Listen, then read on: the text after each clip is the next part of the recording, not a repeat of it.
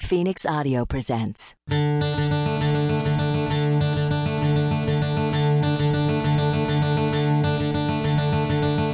Endangered Species by Nevada Barr.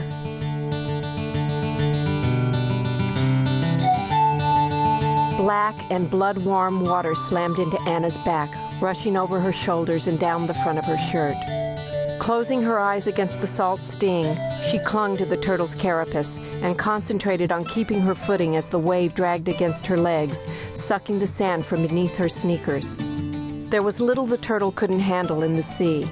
It was land, that unfamiliar and ever changing universe that had baffled her.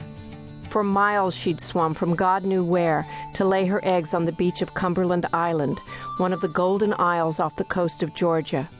In her tiny brain, or perhaps her great heart, instinct had programmed a map with such precision that out of thousands of miles of coastline, she'd found her way back to this narrow ribbon of sand.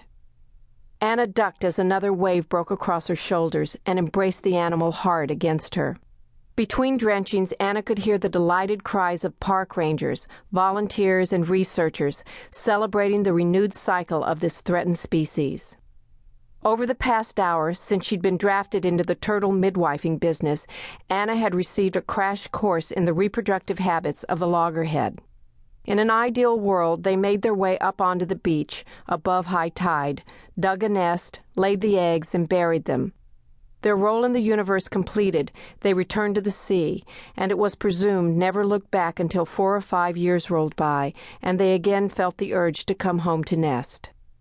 The turtle Anna danced with in the crashing surf could not negotiate the sand cliff and was exhausting herself with the effort. Too tired to fight any longer, she was giving up. Dear Lord, she's laying! Give me your hat! came the exasperated cry near Anna's ear. The words were carried on a gust of foul smelling air. For an instant, Anna thought she'd shoved her face too near the east end of the westbound turtle. When she realized it was Marty Schlesinger's breath, she began to believe the rumors that the biologist ate roadkill.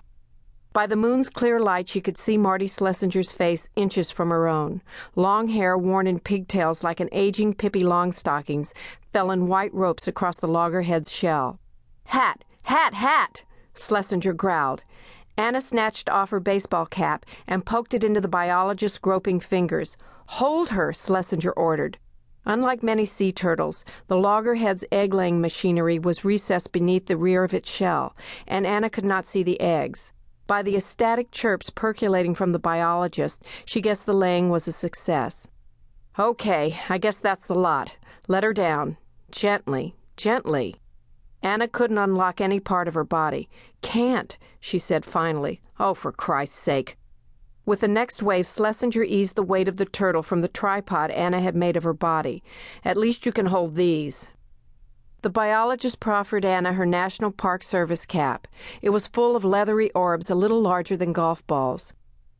Cooing, the biologist turned the massive turtle back toward the sea and watched her shining shell till the ocean took her. Fun's over, she said curtly. Time to get to work. Oddly, Anna felt invigorated. The magic of the turtle egg she carried was seeping into her tired bones. Slopping sand and water with every step, she squished up the darkened beach after Marty Schlesinger. Just above the high tide line, Schlesinger stopped, locked folded arms across her chest, and surveyed the dunes between the water and the tangle of oak and palmetto that choked the interior of the island. This'll do, Schlesinger said, and dropping on all fours began to dig like a dog after a particularly tasty bone. On Cumberland Island, just over a week, and already Anna knew all about the marine biologist.